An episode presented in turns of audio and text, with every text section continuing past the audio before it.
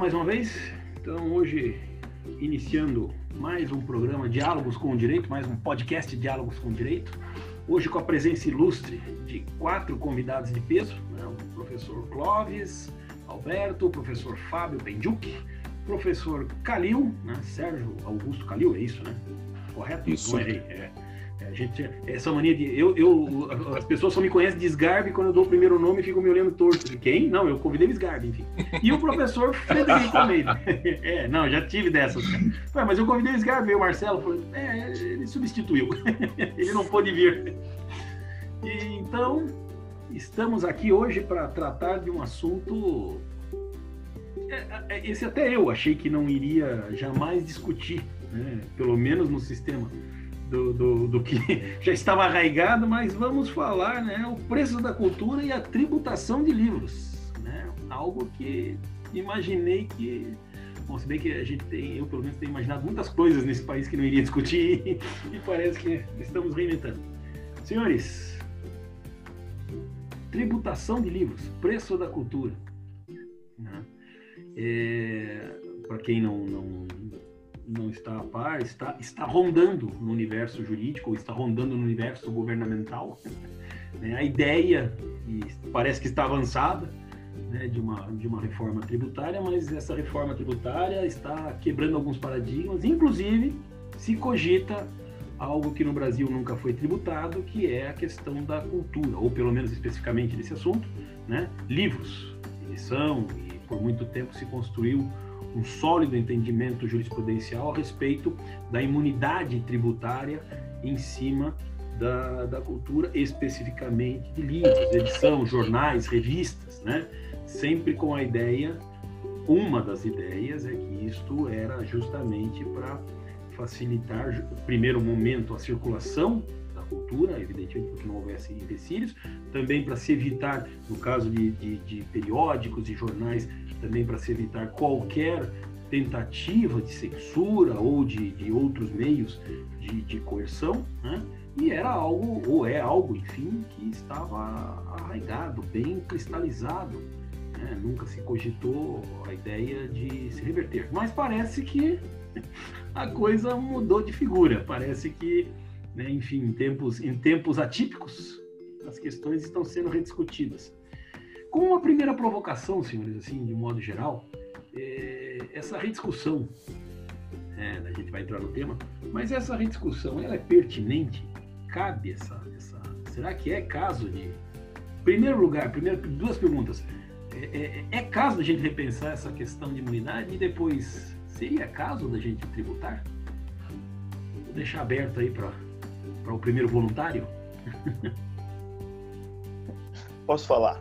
Deixa eu falar. Vai lá, professor Fábio. então, é que esse é um tema né, que envolve duas questões. E envolve uma questão de economia, que me interessa bastante, que é a questão da tributação. Né? Quando a gente coloca a cultura, né, o preço da cultura do lado de tributação ali, tributação de livros em específico, a gente tem que traçar aí uma trajetória, né, uma ideia, uma, uma noção, uma, não só uma trajetória histórica, mas como uma noção mais ampla da ideia de tributação, para que ela serve, qual é a função. Então, antes de falar de cultura, eu acho que o, o tema também é a tributação dela, né? Então, a tributação, acho que é importante destacar e falar é, ela como um elemento fundamental do debate bem atual, bem contemporâneo, sobre as desigualdades. Né? Então, se você pegar boa parte da literatura mundial contemporânea falando sobre desigualdade, é a, a bala na agulha, né, a bola da vez, é sem dúvida a, a tributação. Né? Então, é, a gente não, é, não só no terceiro mundo, né? não só no sul global, o Calil não de falar de sul global. eu vou, então eu vou trocar isso do global, vou falar o Brasil de baixo. Fora Brasil. Aquele, aqueles países que não pertencem ao ocidente cultural, certo? Exatamente. O Patativa da Saaré, poeta, falava o Brasil de baixo. Isso. Então, mas então, por, por aqui, né, o que acontece é que a política tributária ela foi condicionada à transferência de renda do conjunto né, da população para saciar em muito o capital financeiro e a banda, né, a banda, a banca nacional internacional. Então, o contribuinte brasileiro, ele trabalha em média três semanas do ano só para pagar despesas com elevadas taxas de juros, né? que são taxas de juros da classe de alta renda. Então, essa transferência monumental aí de quanto, habitante tem? 200, 209, né? 209 milhões de contribuintes aos 20 mil, é, acho que é 209 milhões é, de contribuintes aos 20 mil clãs, no máximo, de, de alta renda, que se beneficia da dívida pública. Né? Então, é, e representa o que? Uma transferência do Estado infinita, uma transferência do Estado infinitamente maior né, do que recebem os milhões de baixa renda do país. Então, né, é, desde a segunda metade da década de 60, que o Brasil deixou a, re, a redução da desigualdade social em segundo plano na tributação. Né? Havia um outro plano de desenvolvimento econômico, mas não se retomou isso depois. Então, com uma política tributária que se voltou né, com toda a sua força para a tributação sobre valores agregados, né, via ICMS, que reduziu os, os tributos sobre o comércio exterior, né, fortaleceu a administração tributária, mas a desigualdade, quando ela é deixada em segundo plano, ela cobra um preço muito alto no desenvolvimento econômico na frente. A gente sabe isso pelas políticas econômicas dos países desenvolvidos, né, tomando eles como base. Então, se a gente for abrir essa conta de tributação no Brasil, o que, que a gente vai ver lá? Consumo, renda, patrimônio, folha de, de salário né, e operações financeiras. Só que desses cinco setores, o foco da tributação no Brasil é, para é o financiamento do Estado, né, está muito no consumo. Então, depois da renda, depois vem a renda e em seguida vem a folha de pagamento. A tributação sobre o consumo, por exemplo, corresponde, na média das últimas duas décadas, a 15% do PIB brasileiro. Então, a, a, renda, no caso da renda, é 8% do PIB, na folha de, de pagamento, a média é 6% do PIB. Então, considerando que a imensa maioria de nós não investe em nada e consome tudo que tem, né? e quando faz poupança para comprar remédio, para continuar trabalhando até morrer, a gente já, já sabe que quem segura esse rojão, né? Então, é, é, enquanto a tributação é, sobre operações financeiras, que ficou ali no cantinho, foi, é, ficou com uma média aí de 0,7% do PIB nos últimos 20 anos. Então, por aqui, né, uma pessoa que ganha um salário mínimo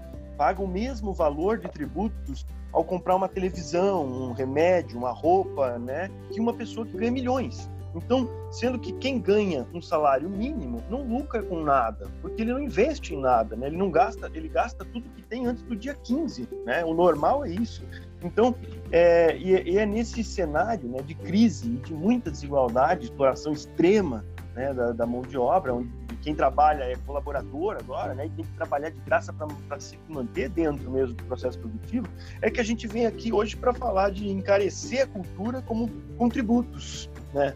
Num, num, momento em que as editoras nacionais já estão agonizando. Então, as gráficas estão quebrando. Né? A gente teve grandes gráficas que fecharam recentemente. E todo o processo de impressão está migrando para a China.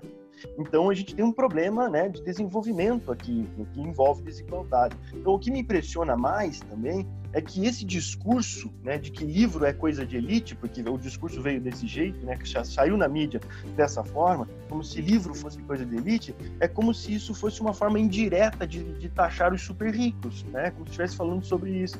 Só, é, mas só se for aquela elite né, de trabalhadoras da, domésticas que vão a, vão a Disney, né? Como diz o ministro. Porque eu acho que quem fala isso deve ter matado a aula lá na, na Universidade de Chicago, né? Porque não é bem isso que Milton Friedman está falando, né?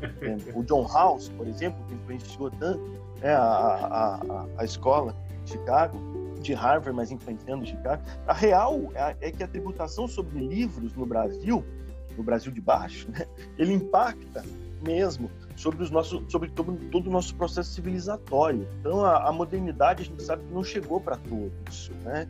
Mas, mas daí também eu fico por aqui, né? Como dizia o Raimundo Wagner. Eu vou, eu vou aproveitar, é, é uma Fábio, que assim, do nosso ciclo, eu vou quebrar um pouquinho a regra aqui de soltar a palavra, mas assim, como o professor Fábio eh, iniciou, eu vou aproveitar e, e, e vou conduzir, vou, vou, soltar, pedir para o nosso outro colecionador, o professor Fábio, é um dos colecionadores de, livros, discos, vinil, né? E nós temos o, o, o, o, outro colega também que gosta muito disso, que é o professor Calil, né? um, um, buscador de edições raras de livros. Então eu vou, já vou pedir para o Calil dar sequência. Senhor Calil, dentro dessa provocação, né, dentro disso que o professor Fábio falou, do que foi perguntado, essa, essa, essa questão da tributação. Ah, olá a todos. Eu concordo com a, a tese do Fábio de que, em princípio, essa tributação ela acentua a desigualdade. Né? Eu acho que é um, um, dos grandes equívocos. Na verdade, não é um equívoco, né? É tudo parte de um projeto que está se articulando. Né? Estava acompanhando a, a, reforma tributária. A intenção, pelo menos em princípio, como nós estamos aí dentro de projetos a serem objeto de deliberação dentro do Congresso Nacional, nós estamos aí tentando criar uma CBS, que é uma contribuição social sobre bens e serviços, que em tese vai substituir, pelo menos em tese, COFINS, PIS/PASEP, né? E aí nós vamos tentar pensar em tributar né, o, o, livro, e aí a, a, ideia de livro aqui tem que ser vista da forma mais ampla possível, né? É livro físico, é livro virtual, né, é tudo. É, vai entrar é, graphic novels, né, quadrinhos, vai entrar absolutamente tudo dentro desse, desse pacote, né? E é evidente que haverá também uma, uma incidência dessa alíquota sobre o, comércio de livros usados. Né? Então a gente vai ver assim um amplo espectro sendo atingido. Bem, isso representa um impacto econômico numa família de classe média baixa, média alta, extremamente elevado. Né?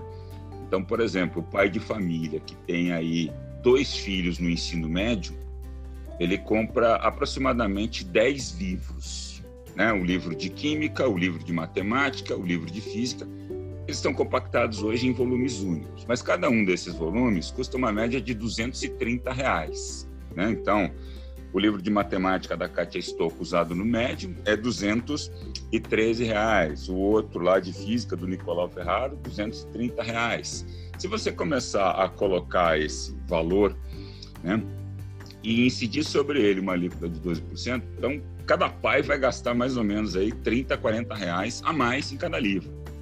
Então o, o, o pai de família, o homem de bem, né?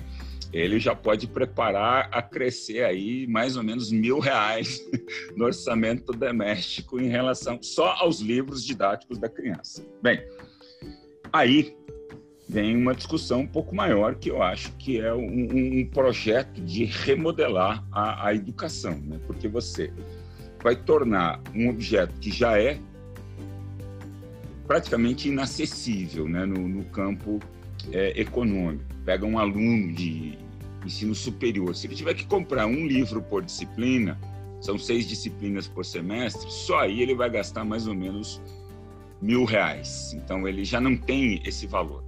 Mas vamos imaginar esse projeto maior que está se articulando. Né? Então, a gente vai desmontar a estrutura livresca, seja ela física ou virtual.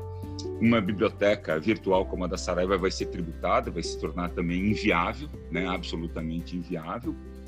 Então, nós vamos tirar o livro de circulação e vamos substituir por o quê? Por textos avulsos. Vamos substituir por um modelo de educação é, supostamente digital, virtual, em que você não vai ter mais acesso a uma ideia de completude do livro. Você vai ter um ensino cada vez mais fragmentado. Nós vamos perder a ideia de autoria, que é uma ideia que já está se fragmentando, né? Então, as pessoas recortam fragmentos da internet e compõem aquilo que elas acham que é um texto. O autor desaparece, o discurso de autoridade desaparece também. Né? Então, tudo isso faz parte desse projeto de a gente criar um novo modelo de educação, todo ele é digitalizado. Por quê? Quem é que vai continuar consumindo livros? A elite, né? quem tem dinheiro, né? os alunos da USP, os alunos da FGV, os alunos efetivamente aí que compõem esse arsenal. E aí, eu acho que essa desigualdade apontada pelo professor Fábio, ela simplesmente se acentua. Né? E isso vai ser uma realidade, porque todo mundo vai querer baratear custo. E para não colocar livro, para não contratar biblioteca virtual que vai custar cada vez mais, a gente vai simplesmente criar textos que vão substituir essa forma de transmissão do conhecimento. Aí é óbvio, né, que esses grandes conglomerados educacionais que já estão com ações no, na B3, na, na, Bolsa de Valores, né, vão, evidentemente, é, se solidificar em face, né, do, em detrimento, naturalmente, dos outros. Então, essa desigualdade, creio eu, que é o grande objeto. Mas é, eu lembro também do projeto político que está operando. Né? Eu me lembro de uma fala do, do nosso ilustre presidente, em que ele fala categoricamente isso, né? abre aspas, né? É, esses livros aqui têm muitas palavras, fecha aspas, né? fazendo referência aos livros de ensino médio. Né? Então, é uma das frases assim que é uma arrebentação. E depois tem uma outra questão, né, que a, a gente não entende o modelo Chicago Tupiniquim que está operando né, nesse segmento. Porque a gente tem aqui um, projeto né, que é ensinado pela Escola de Chicago, mas quando chega aqui no Brasil, ele se torna um modelo populista. Né? Então, o, o Paulo Guedes, né, ele fala o seguinte, olha, a gente tributa o livro, mas aí depois a gente aumenta o, o Bolsa Família ou cria problemas de, de doação de livros. Né? Então, são, são coisas assim completamente alógicas que vão se, se instituindo. Né? No âmbito do, do culto ao livro, né? saindo dessa discussão social, tributária, e, e, dessa mudança né, no sistema de educação, a gente está vivenciando e sentindo, evidentemente, aí na carne ou no cérebro, né, mais especificamente, é, voltando aí para o colecionismo, né, a, aqueles que colecionam livros sempre vão continuar comprando, vão continuar buscando, né, mas a gente não tem que pensar no, no nosso próprio umbigo, né, a gente tem que pensar num projeto de sociedade. Né? Eu, eu sempre falo assim que a, a desigualdade é um problema sob uma perspectiva social, mas sob uma perspectiva individual também, né? Porque se eu sou rico, eu não posso usufruir do meu patrimônio com tranquilidade. Eu não posso comprar um, um bem e circular com o meu carro com tranquilidade, porque eu sempre estou aí na iminência de ter, enfim, um risco sobre esse patrimônio. Né? Eu não posso comprar um relógio e usar esse relógio bacana, porque eu sempre estou com medo. Né? Então, a, a, desigualdade ela cria o um problema social, mas ela cria um problema para quem é rico também. Né? Eu, eu tenho consciência disso. É, a gente trabalha, a gente ganha um patrimônio, mas a gente não tem condição de poder usufruir desse patrimônio, porque daqui a pouco a gente vai ter que estar andando com seis seguranças de cada lado para poder andar com um relógio bom. Então, a, a, desigualdade ela afeta a estrutura social, a estrutura individual de forma muito mais ampla, muito mais sofisticada do que num primeiro momento cru se demonstra. Né? E é óbvio, né, que todos nós vamos ser afetados, né, culturalmente, né, porque já temos a dificuldade de acesso a livro, já temos as pessoas que não estão sendo formadas dentro dessa tradição livresca. E aqui eu não estou falando do livro físico, para mim é o contato com o texto mesmo, pode se dar de forma virtual ou pode se dar de forma física, não importa, importa que é o texto, né? Eu acho que é esse texto que vai ser afetado, é o autor que vai ser afetado, né? E a economia de um modo mais amplo, não resta dúvida é. em relação a isso. Então, então, os dois pontos principais fazendo o contraponto que o professor Fábio falou e o professor Calil falou, parece que chegamos, né? Há, alguma coisa estranha no ar aí. Né? Isso, isso é algo que está, né, como disse, é algo que ninguém até hoje, isso, a imunidade tributária é algo antigo, não é de agora. Professor Clóvis, algo que foi dito pelos dois aqui, vou a queima-roupa. Livro é coisa de elite? A cultura é coisa só para elite? É essa a, a, a ideia, será? É, porque é, o, o, que foi dito aqui, a gente percebeu que parece que há uma ideia de que só os que vão ter condições para ter acesso. Quer dizer, será que né, é, é, livro é coisa inútil? É só para né, só para ficarmos colecionando, para botar aqui pano de fundo aqui do, do nossa reunião do Zoom? É. É da Elite? Pois é. é primeiramente, cumprimentar todos os colegas, nossos alunos que nos ouvem. Prazer estar com o professor Calil, o professor Fábio, o professor Marcelo, professor Frederico, é, e ouvir, começar ouvindo o professor Fábio, o professor Calil, dois professores que eu tenho muito estima, especialmente o professor Calil, que sempre me dá muitas boas recomendações literárias, é um, é um grande conhecedor de livros. É, me parece que essa discussão é, envolve várias questões muito complexas, mas é, se eu pudesse dar uma resposta mais direta, livro não é coisa de elite, pelo amor de Deus. Se nós uh, nos restringimos essa ideia de que livro é algo que só uma classe uh, mais alta tem que ter acesso, é melhor uh, fecharmos o país. é um absurdo essa concepção de que livro é algo que somente a classe mais alta pode ter acesso, ou mesmo que por conta desse acesso restrito deveria haver uma taxação sobre esses livros. Isso demonstra justamente o pensamento equivocado é, dessa mentalidade política.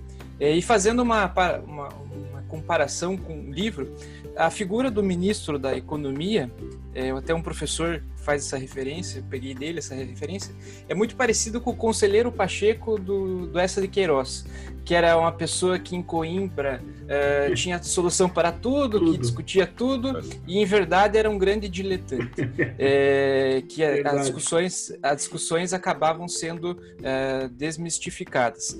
Então, uh, é um absurdo essa concepção, sendo bem sincero com os colegas e e alunos é, que livro é algo de elite e sob a perspectiva jurídica, né, que é a parte que mais me toca, a parte constitucional, essa proposta ela tem e, inconstitucionalidades muito grandes. Por quê? Como o Marcelo disse, o Calil comentou e o Fábio também, existe um, uma previsão constitucional do artigo 150, inciso 6 da Constituição, que os, os livros estão é, livres de impostos né, a, a expressão da Constituição é imunidade tributária para impostos. Né?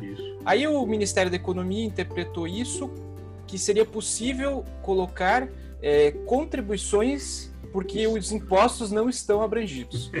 É, o Supremo Tribunal Federal já tem uma, Marcelo comentou, uma vastíssima jurisprudência de que a, as imunidades tributárias devem ser compreendidas como garantias constitucionais.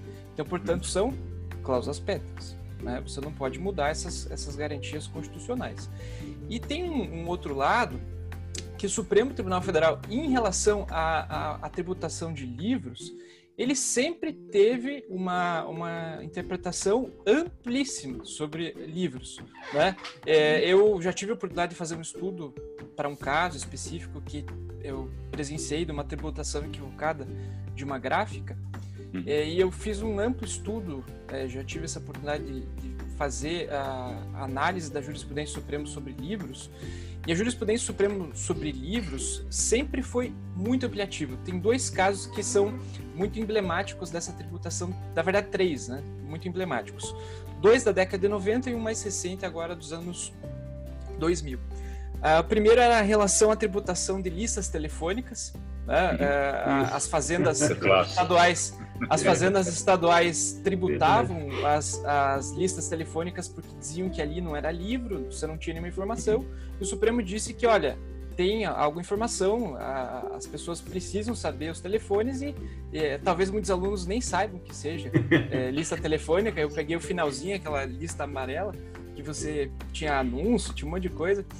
E, e o Supremo entendeu que não poderia se tributar listas telefônicas. E o segundo caso, é bastante emblemático, é que é das figurinhas, álbuns de figurinhas. Isso. Em que eu não poderia tributar álbuns de figurinhas. E o terceiro caso é dos livros digitais, é, se, se, estenderia essa previsão constitucional. Então, uh, tenho uh, um, uma questão que é, me parece totalmente inconstitucional essa discussão. Uhum. É, a gente não pode, eu acho que a gente o Marcelo comentou, tem discussões no Brasil que a gente não sabe nem por que elas existem. Essa é uma delas. É uma discussão que, na minha opinião, é natimorta.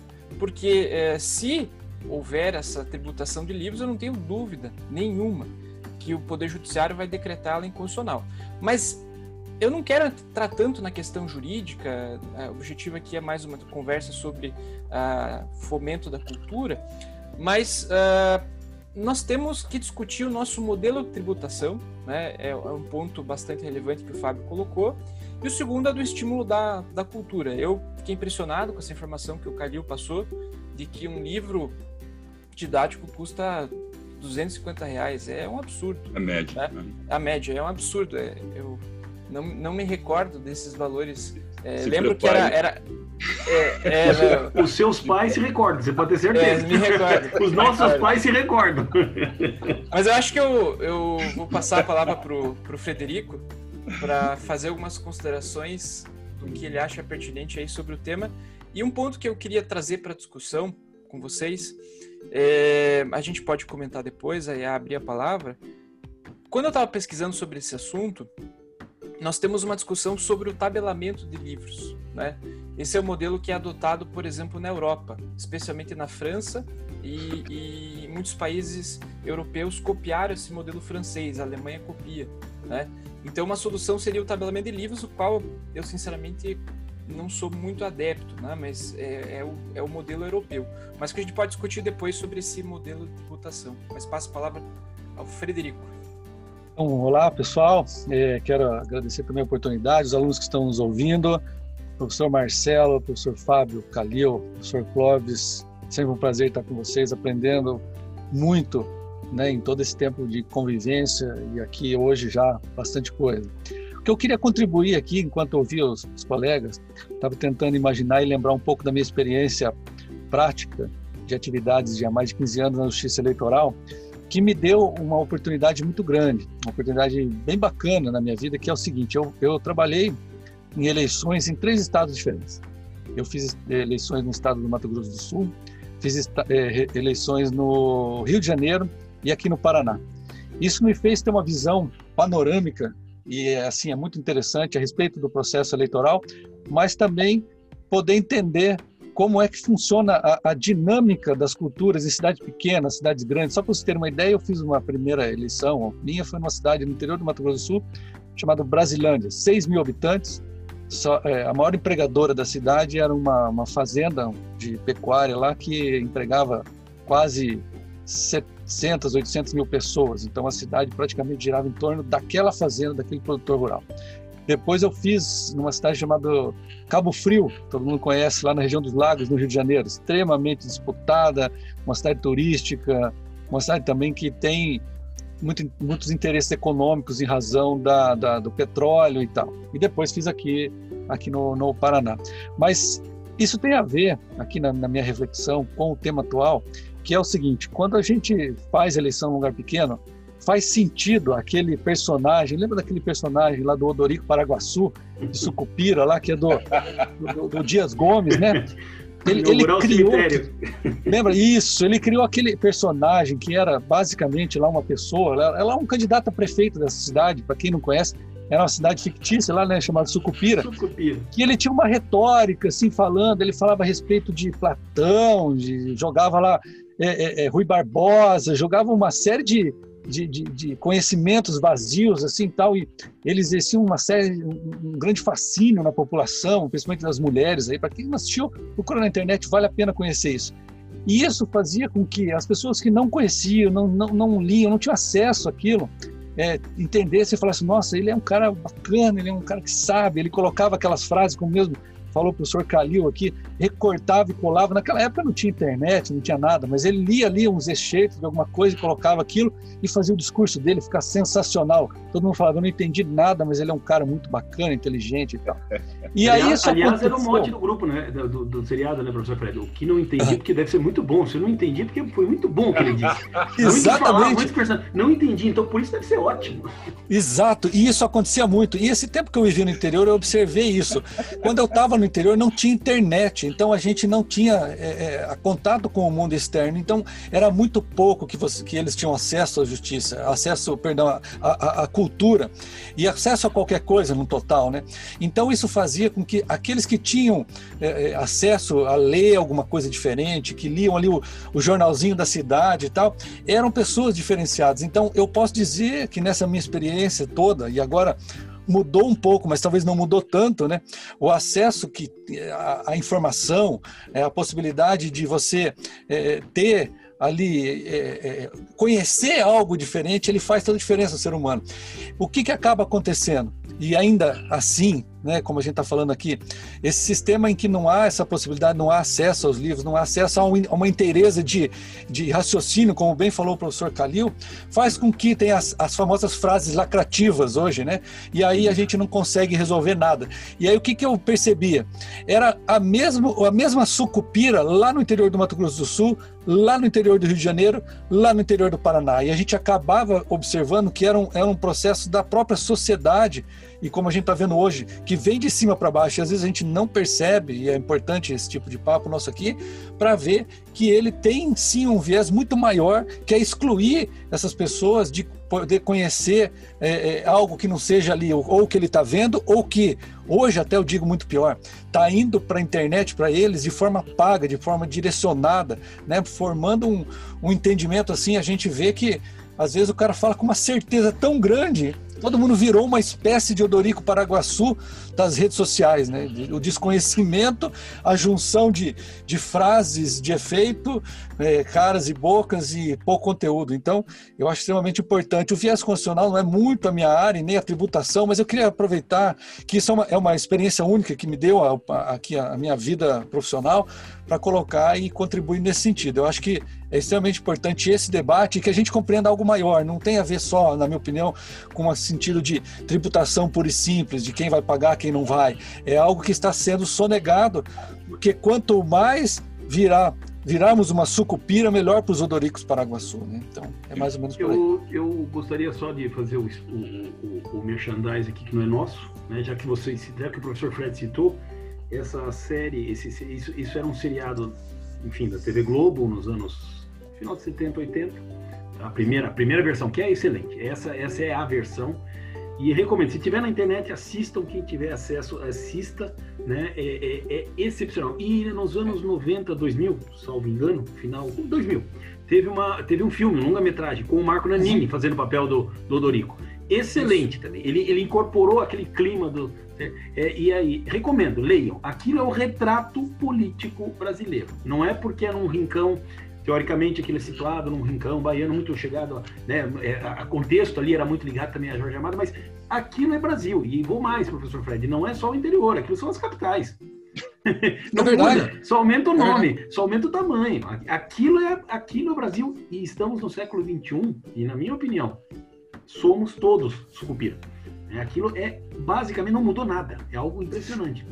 E, e sem o livro a gente vai ser o Alto da Compadecida quando falou com o personagem Chicó lá. Isso. Sem livro, sem compreensão. Por que, que você fez assim? Não sei, só sei que foi assim. Aí... Pois é.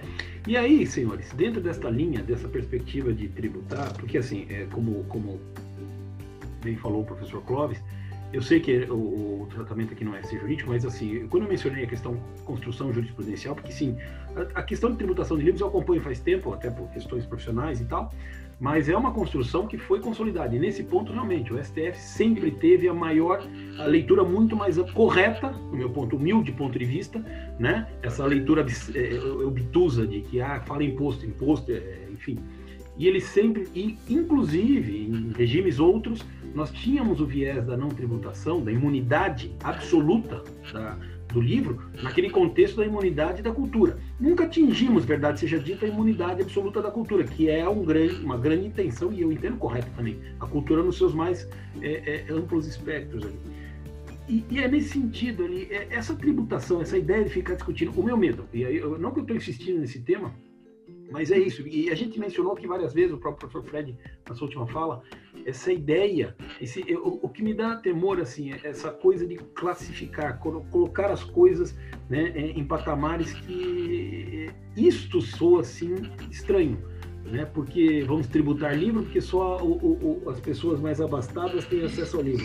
Quando a construção jurisprudencial disso tudo foi justamente o contrário um dos itens principais para se dar imunidade ao livro e à cultura é para se dar acesso a todos, porque sempre foi a ideia correta de que a cultura tem que ser para todos. Aliás, todos aqui, eu sou acho que talvez mais velho, mas sempre participei, desde criança ouço, né? Cultura é para todos, livro para todos, é, é, é campanhas é, de ONGs, de, de entidades para dar acesso, doação de livro, doação de informação, Né? Ou seja, isso, isso não vai contra tudo que pretendemos, e aí dentro do que o professor Calil falou, talvez haja um plano, eu não vou dizer, brincando aqui, fazendo, aproveitando os quadrinhos, aproveitando um autor nacional, será que não é um plano maquiavélico do Cebolinha? Né? É uma ideia tão de jirico, é uma ideia tão absurda, né? porque é, é, tributar justamente, em última análise, você está tributando a informação. Né? E aí, será que não há um, um, uma, uma, ideia, vou dizer imbecil mesmo, vai? Né, de se tentar, porque me dá medo, sabe? Essas discussões, assim, eu pessoalmente não gosto das questões, ah, porque é da elite, é porque é da classe, é porque isso, né? É. Nós tivemos, nós tivemos exemplos de todos os lados, tivemos na Ásia com o regime de Pol Pot, como eu até disse no outro programa aqui, e agora acho que só eu e o professor Calil estaríamos a risco sobre risco de fuzilamento, é. né? né? Porque usamos óculos, a gente seria fuzilado. Quem usava sim, óculos sim, no regime sim, de Pol Pot era intelectual, e intelectual era o ranço da sociedade, era assim. E, e, e, aí chegar no lado oposto aqui, dizer que livro é coisa de abastado, isso me dá um temor. Eu, eu vou começar a mudar o, o meu fundo aqui, né? eu vou... Não ficar temerário. Isso é. É, é. Essa, a gente não tem como fugir né, dessa discussão tributária, porque todos aqui somos né, vinculados né, ao âmbito do, do, direito, da economia, de forma direta ou indireta. Né? E eu acho fabulosa a retórica que está se articulando. Né? Então, nós não vamos é, cobrar, porque existe né, a, a vedação ao imposto, nós não vamos trabalhar com imposto, vamos trabalhar com uma contribuição. Aí já vem uma PEC, né, a PEC 30 2020, né, do, do Senado, para criar uma imunidade, porque parece que a discussão é que não há imunidade, mas há isenção. Então toda uma retórica começa a se discorrer em relação ao tema. Vem a judicialização, né? Porque agora a gente vai ter que esperar o, o, o, judiciário. Parece que o nosso corpo político se torna ineficaz em, relação a isso. Então tem umas discussões que são tecnicamente um, um gasto de energia, enquanto nós temos uma multiplicidade de problemas reais, que é retomar né, o desenvolvimento, crescimento, a empregabilidade. Então a gente tira o foco de discussões que são efetivas dentro da nossa sociedade, que precisam ser postas em destaque, e de repente vamos para uma discussão absolutamente estranha né, ao, ao mundo jurídico. Agora, voltando assim ao, ao tema do, do, livro, né? Livro nunca foi uma coisa de elite, né? A gente sempre teve é, no mundo inteiro livros para estudantes, né? Eu conheço uma editora alemã que é a Reclam, né? Pô, a Reclam produz uns livrinhos pequenininhos com um aparato técnico analítico extremamente sofisticado, né? São notas, análises. Então é, é uma coisinha assim que hoje custa um euro. Né? Então um euro para um europeu é uma coisa pequena, né? Para nós já, já começou a ganhar uma celeira. para nós já está tributado. Sete, né? é, aí você pensa em sete, aí você pensa no transporte. Né? O transporte da Europa para o Brasil hoje de livro é 15 dólares. Opa, né? a coisa já ganhou uma dimensão estranhíssima.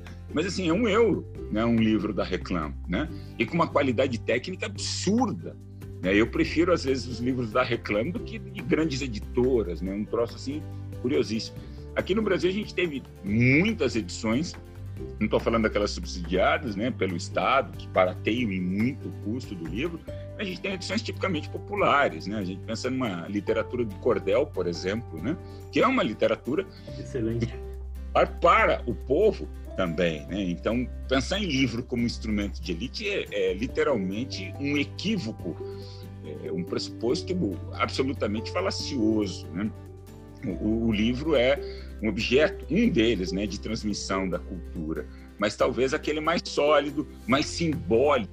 Né? Esse é um detalhe também, né? é a atribuição de símbolo à figura do livro. Né? Mas eu, eu fico temeroso né, com essa aversão ao livro, aversão à pessoa que lê, a que estuda, a que exerce um pensamento crítico. Né? Eu estou vendo cada vez mais né, um, uma polarização nesse sentido também. Né? A pessoa que lê, estuda, às vezes por prazer, às vezes com outras é, finalidades, sendo cada vez mais estigmatizada. Né? Daqui a pouco a gente vai começar a ser chamado de burguês porque tem livro. Né? fenômeno curioso, né? Então, é, é uma política populista né, que se articula. Né? Isso não, não tenho dúvida em relação a como é que está se moldando. Mas, enfim, é só um juízo de valor aqui.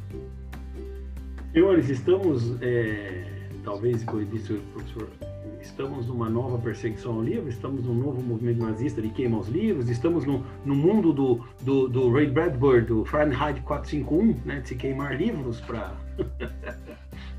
Será que é essa a ideia? Professor Fábio, já que o professor Fábio está tá, tá, tá agoniado ali, falar a palavra economia, tributar é. livro, essa perseguição ao livro aí, e, e, vamos dizer que esse absurdo passa, professor Fábio, vai compensar?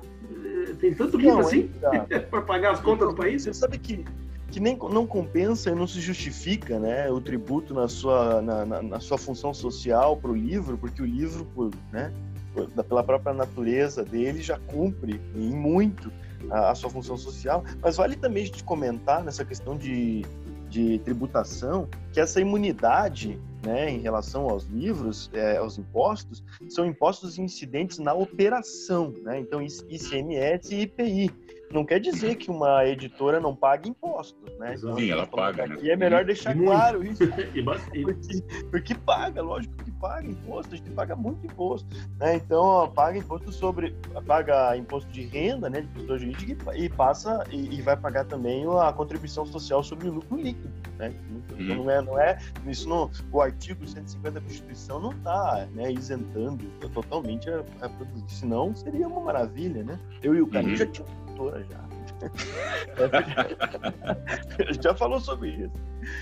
É, não é? Mas assim, falar, não, nós estamos vivendo no mundo de queima os livros, mas assim, não, não, não, vamos exagerar, né? Não é, não é tanto assim, mas é lógico que a gente tem que regular isso, né? Começar a discutir isso para não chegar nesses pontos. Porque não tenha dúvida que se você vira as costas para esse debate, é. anda para esse caminho mesmo. Hoje a gente vai ter que começar a discutir agora. O Calil ouviu essa história e já ficou preocupado. Pô, vão taxar as grandes bibliotecas, né? Vão ter que dar função social na biblioteca. ele vai ter que ter um monte de gente manuseando os livros raros dele ali, porque senão ele. Mas eu, eu já estou é, me precavendo em relação a isso. Né? Eu tenho instituto.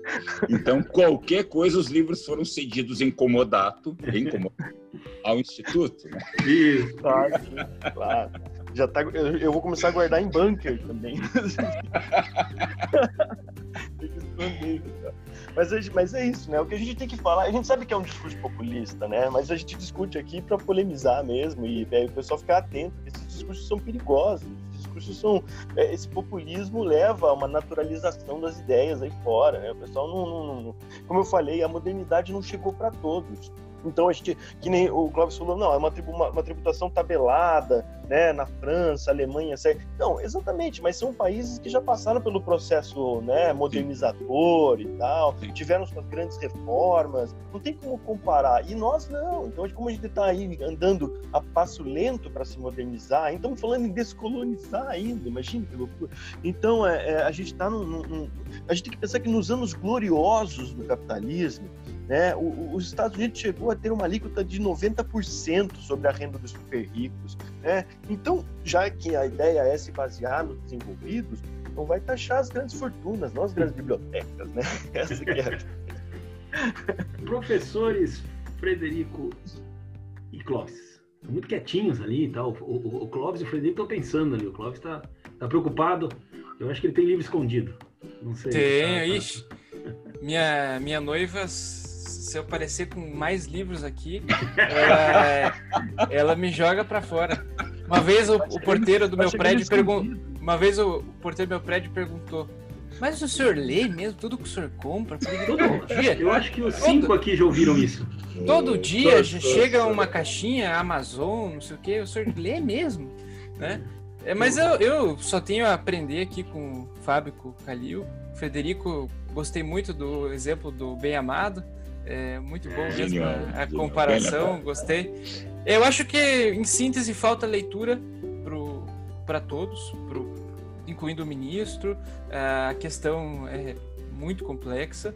E eu queria mesmo discutir o modelo. Eu, eu discordo um pouco do Fábio. Eu acho que, uh, tudo bem, esses países são uh, desenvolvidos, têm um processo civilizatório já muito antigo, né? mas é, nós precisamos aprender com alguém. Né? Então, uh, o modelo francês é um modelo que também não é muito bem aceito na França. Uh, há muitas pessoas que reclamam dessa, do tabelamento de livros, e isso fez que o mercado editorial francês lançasse algumas novidades. Por exemplo, eu gosto muito de, de, de ir à França e já tive a oportunidade de morar em Paris. Existem muitas bibliotecas, uh, livrarias ali no Quartier Latin, perto da, uhum. da Sorbonne, e, e, lá na França é muito popular o livro de bolso, né, que é um livro. Uhum é, livro de poche, livro que é um livro de um euro, dois euros, que você tem assim obras-primas né, da, da, da, literatura clássica, de história. Então, é, esse modelo de tabelamento trouxe algumas soluções. O problema é que no Brasil nós trazemos uma discussão muito complexa com uma solução como se fosse a genial, né, o gênio da raça, o, o Pacheco trazendo é, soluções inovadoras que, em verdade, é, quando as pessoas souberam que a reforma tributária era a junção do PIS e COFINS, foi um escândalo. Né? Demorou-se um ano e não sei quantos meses, ou nove meses, para trazer uma reforma nesse sentido e, e, não trouxe nada, em verdade. É muito é, demonstrativo do espírito Trouxe uma majoração de tributos. Majoração de Ela tributos. vai aumentar a carga tributária. Exatamente. Então é, é um é, a discussão perpassa também por esse contexto de, na, na, minha visão, de dificuldade das editoras.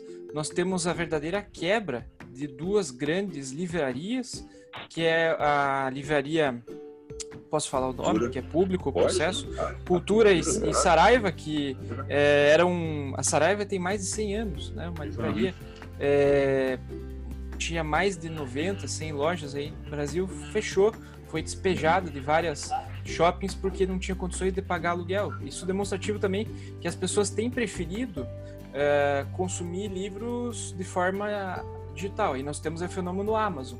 Na França, por exemplo, se discute o tabelamento de livros pela Amazon. Né? Uhum. Será que a Amazon tem que seguir o, o, o tabelamento de livros? Né? Eles querem tributar o frete da Amazon na França. Também.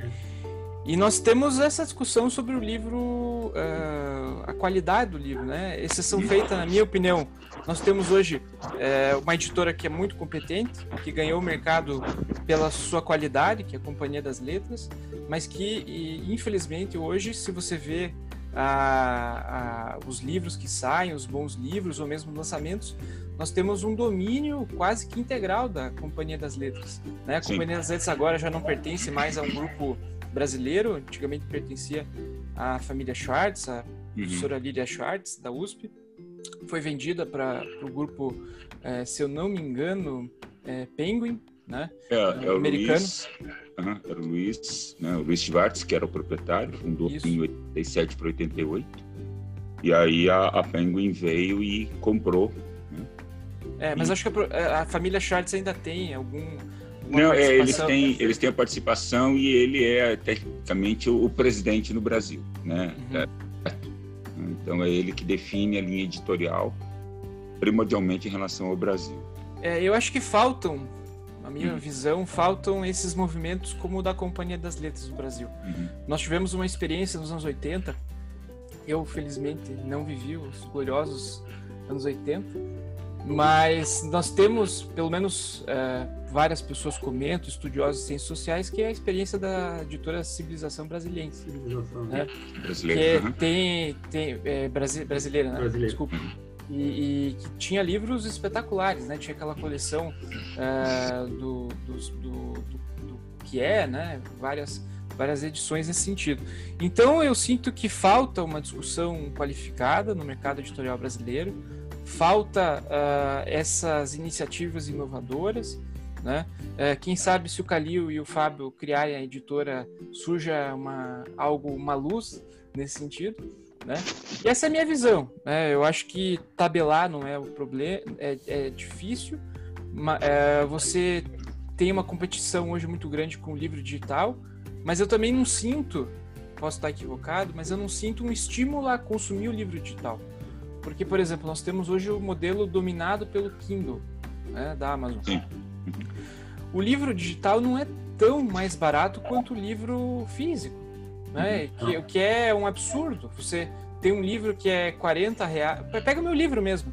É, saiu pela editora Almedina. É, nós temos um, por exemplo, um livro com 70 reais no Kindle e 74 no físico. É, não, não tem um estímulo para compra do livro digital, né? Em que pese uhum. uh, o livro digital, eu gosto, tem as suas dificuldades de leitura, mas nós temos que rediscutir todo o mercado editorial brasileiro. Essa é a grande verdade. É, editoras hoje jurídicas ou mesmo de livros técnicos não querem publicar livros técnicos, não tem interesse. É muito difícil hoje alguém publicar um livro uh, que não seja pagando. Né? É, é triste dizer isso, mas a, a, a, as editoras se afastaram do, da academia. Essa é, é, é a realidade. Nós temos um afastamento total e completo entre publicação e academia. Hoje o que, que vende é o, é o livro é, best-seller tal, que tem uma, uma qualidade totalmente é, duvidosa. Nós temos, uh, pelo menos na nossa área, né, técnica, não só na do direito, mas eu vejo das outras áreas, só os manuais que são vendidos, um livro que tem alguma discussão mais técnica, ou mesmo uh, quando eu passo algum livro mais técnico para os alunos, os alunos falam, professor, mas e o manual tal lá que a gente tem acesso?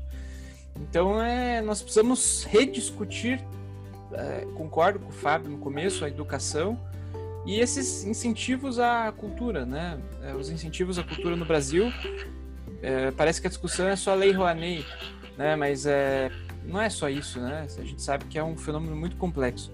Então, expus a minha visão aqui, geral, do, do estado de coisas, é, como diria o Supremo, inconstitucional, mas eu acho que é muito pior que isso.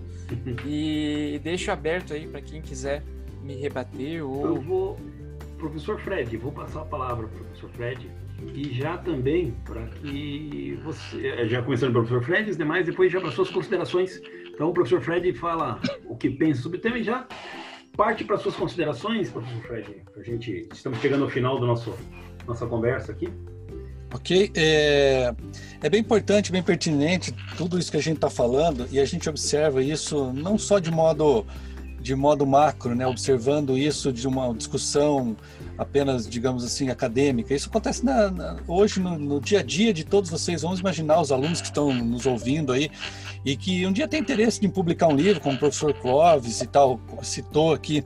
Né? A dificuldade é muito grande porque vamos imaginar, você pensa assim, eu quero criar uma, um novo conceito, eu gostaria de me aprofundar a respeito de um determinado tema tal, né? imaginando que lá você vai, vai ter acesso a uma, a uma editora que vai gostar do seu livro, que eventualmente vai pegar aquele livro, você vai ganhar um monte de dinheiro a respeito daquilo tal, e infelizmente não tem nada disso, a vida real também, publiquei livro também, ela acaba tendo um, um, todo esse processo que nós debatemos aqui, ela acaba tendo uma, uma outra realidade na prática que muitas vezes é frustrante para quem quer, quer, publicar um livro. Né? Você apresenta o livro, como o professor Clóvis falou, a maioria das editoras, em razão desse sistema que se formou hoje, porque eles precisam também ter a lucratividade deles, é o modelo de negócio deles, isso faz parte do movimento é, de, de, de, de é, empresarial deles, é, acaba que não tem outra saída, a não ser eventualmente que haja uma cobrança, ou eventualmente você, você faz um contrato na qual você supostamente compra tantos livros, né, que você vai garantir uma venda mínima de livros, fazendo com que seja basicamente um, uma, uma, uma, empresa de impressão de, de, livros, de indicação de SBN para você poder ter o seu livro na, na, na, na, na prateleira ou até à disposição em outros mecanismos. Então, é, é um, um, movimento triste hoje, como o professor falou bem. Eu, eu, a minha filha perguntou para mim: Olha, pai, eu queria ter o, o, Kindle. E eu acabei olhando lá mesmo. Não tem um estímulo de valores mesmo. Isso acaba sendo, sendo ruim, né? Então, eu até nem faço isso. Eu levo ela desde criança. Uma das coisas que eu faço, a gente vai visitar. As, os sebos, a gente sempre começa pelo sebo, todos os filhos meus. Eu levo lá e tal, e deixo eles lá. Daí eles pegam, fazem uma bagunça no sebo, já combino com o cara que eu vou levar, mas aí eles vão pegando no livro ali, né, vai, vai criando aquela, mas vai criando aquilo, né? Já vai combinado já, então já vai criando aquele gosto dele e tal, e é uma coisa meio que natural, e eu consegui fazer isso com eles. É uma coisa boa, né? Então tira lá o passeio com o pai. Daí vai lá, aí claro, eles vão no, nos gibizinhos, vão nas outras coisas e tal, mas quer gibi, leva gibi também. A gente vai devagarzinho, né? Incluindo isso. Todos os meus filhos passaram pelo, pelo gibi, pelo, pelo eh, outras coisas menores tal, e criaram esse hábito da leitura. Mas isso acaba sendo ruim, porque fecha as grandes redes, a gente não tem acesso e tal. Então vocês não, a gente não quer desestimular que vocês façam produção acadêmica, né, que você eventualmente venha a escrever um livro, mas é um debate importante a gente falar sobre isso.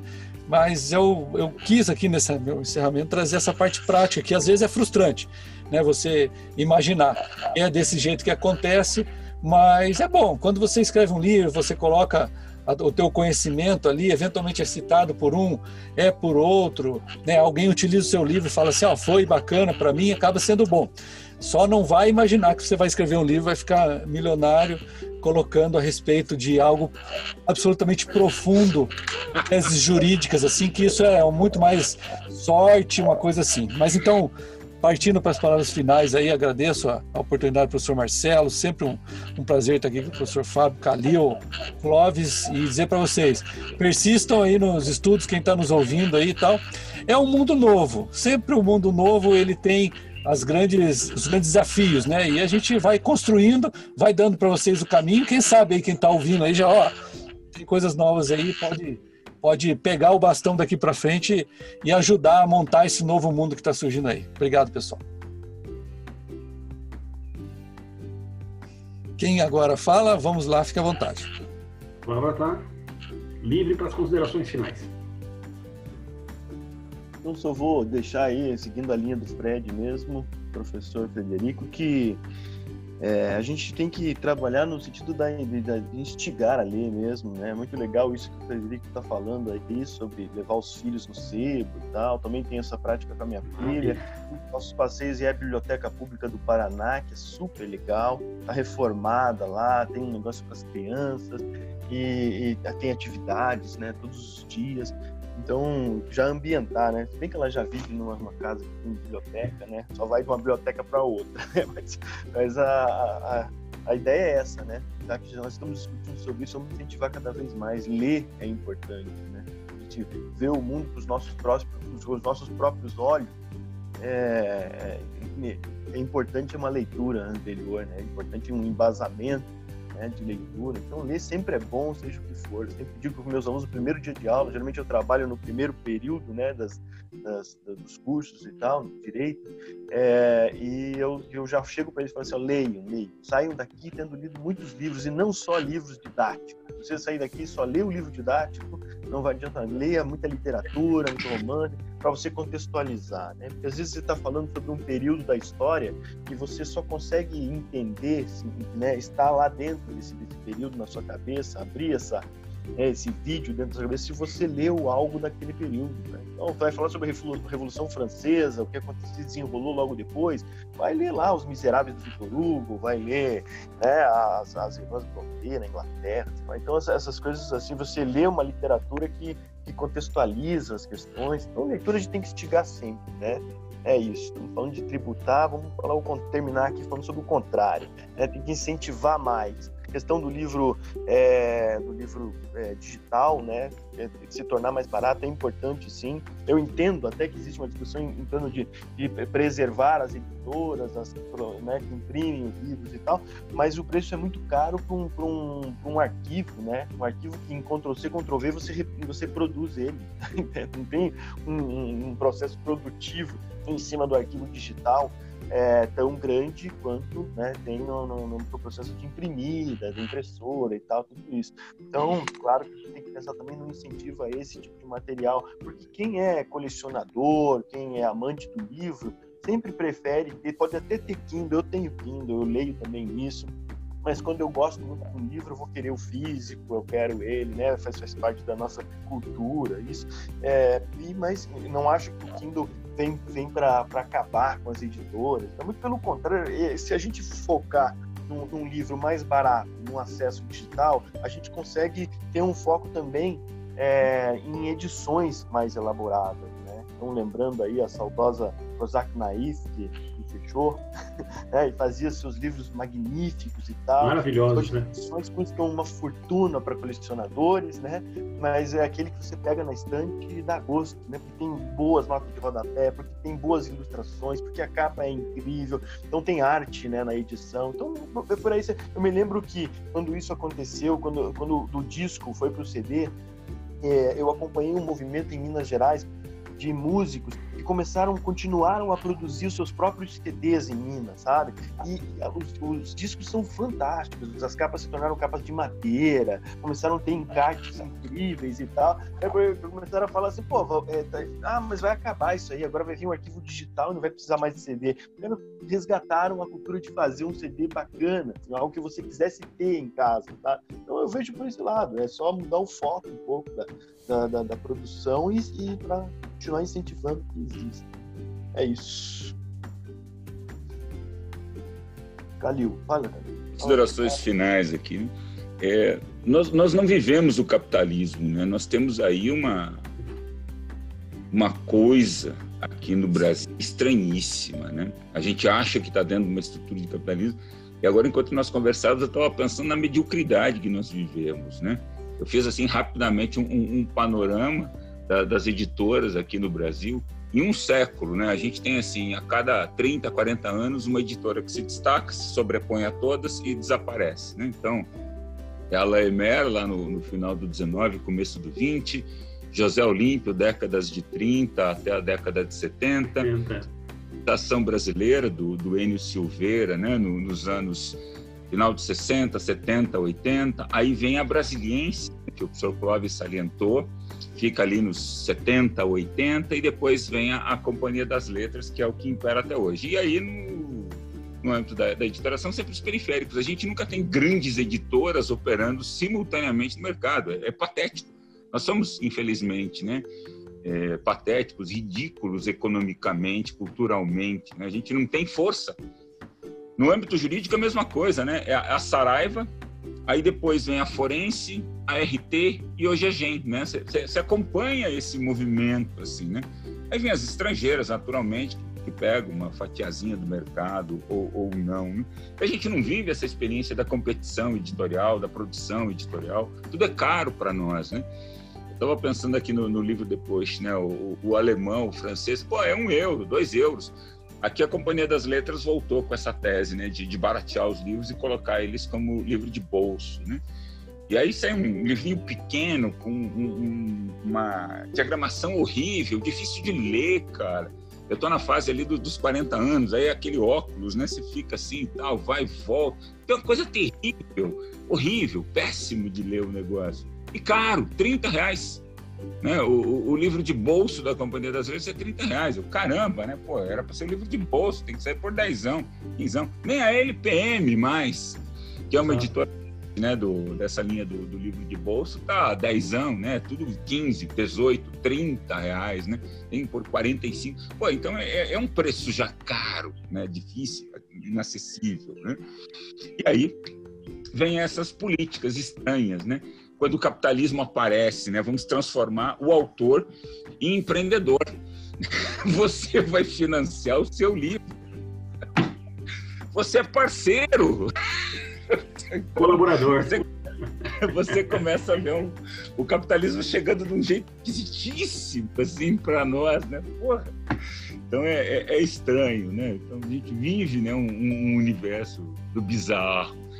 Agora, é, uma grande expectativa é realmente o livro digital, né? mas como todos aqui já salientaram, o, o valor econômico né, do, livro digital ainda é muito alto. Né? O que incentiva a pirataria. Né? Vide aí o LibGen. Né? Eu fui comprar um livro no dia desse, pô, 850 reais. Aí você entra no LibGen lá, 30 segundos ele baixa e tá aí. Eu ia pagar o digital 800 reais, então pronto chega aqui ele por zero reais. Né? Então a, a pirataria corre. Como é que a gente vai desmontar a pirataria? Baixando o preço. Porque aí as pessoas vão consumir, é o capitalismo, vamos consumir. Se a gente consome, tem concorrência e por decorrência lógica a gente pode, enfim, vivenciar essa experiência real. Então é tudo deturpado, tudo estranho, né?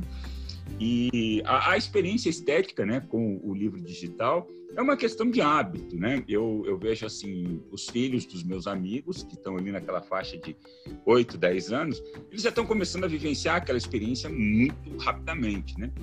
Eu tenho a, a, a dificuldade de fixação do conteúdo no livro digital que é bem infinitamente mais reduzido do que do livro físico. Né? Eu leio o livro físico, eu tenho a, a, imagem fotográfica, a memorização do lugar e tal, tal, tal. E o digital não, é onde é que vai, vem, vai, sobe, desce, de acordo com o modelo. Né? Mas é uma questão de hábito. Né? Eu tenho Kindle, eu tenho. Na verdade, teve uma época que eu tinha a coleção de é, gadgets, né? Que, que seriam, né? Desde aquele duplinho que abria até os outros modelos que, que foram aparecendo, mas são, são legais. Pô, você transforma ali a possibilidade de carregar 300, 500 livros né, dentro de um aparelho, né? Você vai lendo várias coisas ao mesmo tempo. Mas é a necessidade, a vontade de cada um. Agora, o preço não se justifica, né? É um arquivo um arquivo que é transmitido em 30 Repare que o Calil, o, desculpa eu te interromper, mas repare que o Calil é tão colecionador de livros que ele tem uma estante só de e-readers, né? E-readers, né? E-readers, é. é tem todas as gerações ali, né? Que aquilo não, não come, começa a não funcionar mais, né? É, Sim. É, a, a, se tornar obsoleto. Eu tenho uma edição do Don Quixote, cara, em, em disquetes. Vocês lembram dos disquetes? Sim. A edição do, do Don Quixote em disquete. Eu falei, porra, um colega meu foi para Espanha e eu falei, ah, traz um Don Quixote bacana para mim. Ele me trouxe dois disquetes. Eu falei, cara, tá de sacanagem comigo. Não, Calil. Pô, mas é legal, né? Pô, é curioso. Isso foi em 96, né? Dois disquetes, cara. Porra, eu ainda tenho um leitor de disquete, mas os computadores não têm, né? E para fazer ler aquilo, não vai. Tem uma tela tipo DOS. Eu tenho um monte de coisa, assim, nesse sentido, né? Que não funciona mais né, do, do, ao contrário dos livros, né? Eu tenho o livro do século XVI aqui, 1540 e tal, tá lá inteiraço, né? Então funciona a coisa. Então é uma, uma questão outra, né? Mas é bacana tudo isso, né? E eu acho assim que vocês realmente estão corretíssimos, né? E eu sigo o exemplo de vocês também, né? A gente tem que trabalhar num processo de educação, levar a gurizada para ter contato com os livros, para se habituar a entender aquilo como uma coisa normal e não anormal. Né? Ler o livro é uma coisa que é parte da experiência humana. Né? O acesso à leitura, à cultura, à reflexão, à fantasia é natural do ser humano. Né? O contrário é que é estranho. Então a gente tem que pensar nisso. Né? Então a política que começa a dizer que isso é coisa da elite, ela é estranha também nesse sentido, né? porque ela vai contrariamente à humanidade, vai contrariar a humanidade, é o processo civilizador. Né? Mas é isso aí, eu acho que. Professor Clóvis.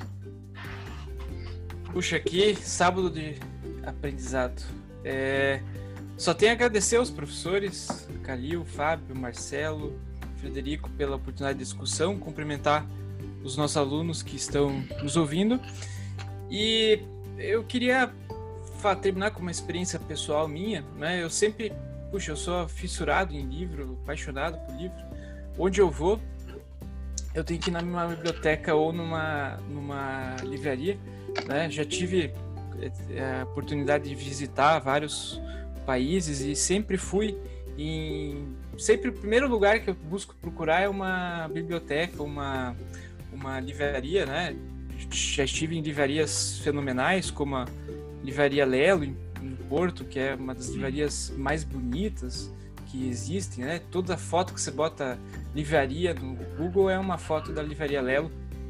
Porto mesmo, é a Livraria Ateneu, em Buenos Aires, que é um, uma obra de arte, aquela livraria.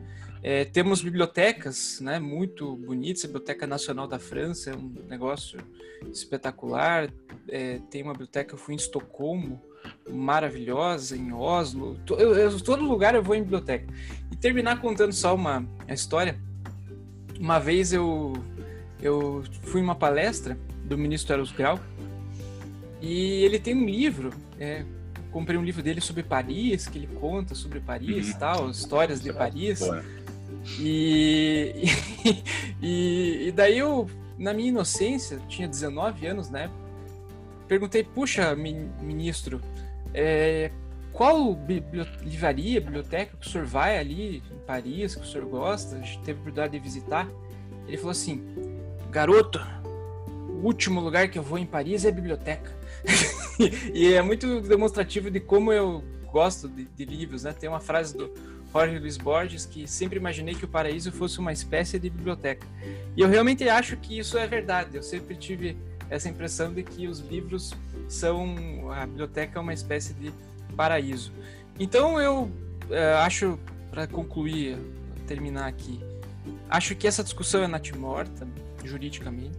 Ela é, não vai prosseguir. Eu tenho convicção disso baseado no que eu comentei sobre os precedentes é, judiciais sobre o assunto, mas é muito demonstrativo do momento em que vivemos. É, o Calil, o Fábio colocaram, o Frederico colocou, colocou, expuseram essa questão uh, que envolve questões. Percebam que as discussões aqui não foram é, técnicas, foram sobre economia, sobre cultura e sobre a nossa própria história, né?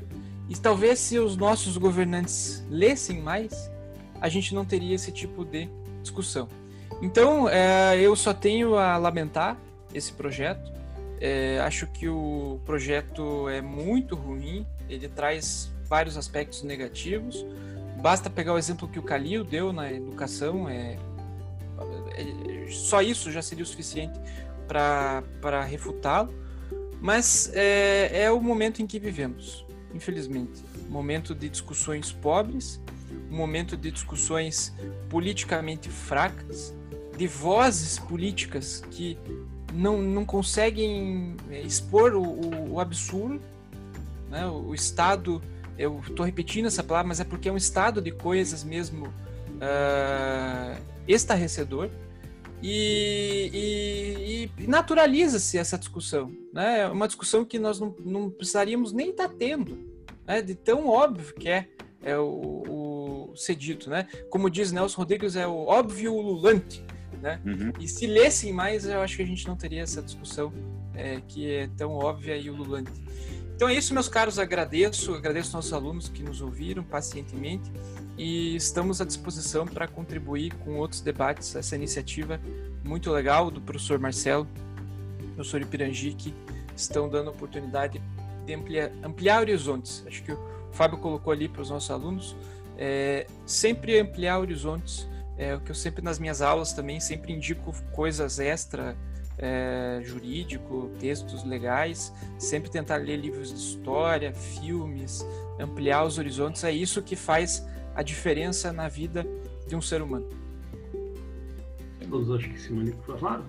Então, é. agradeço né, a, a, todos aqui, agradeço ao professor Clóvis, ao professor Frederico, ao professor Fábio, ao professor Calil né, à disposição de discutir o tema de altíssima relevância né, que se mostra.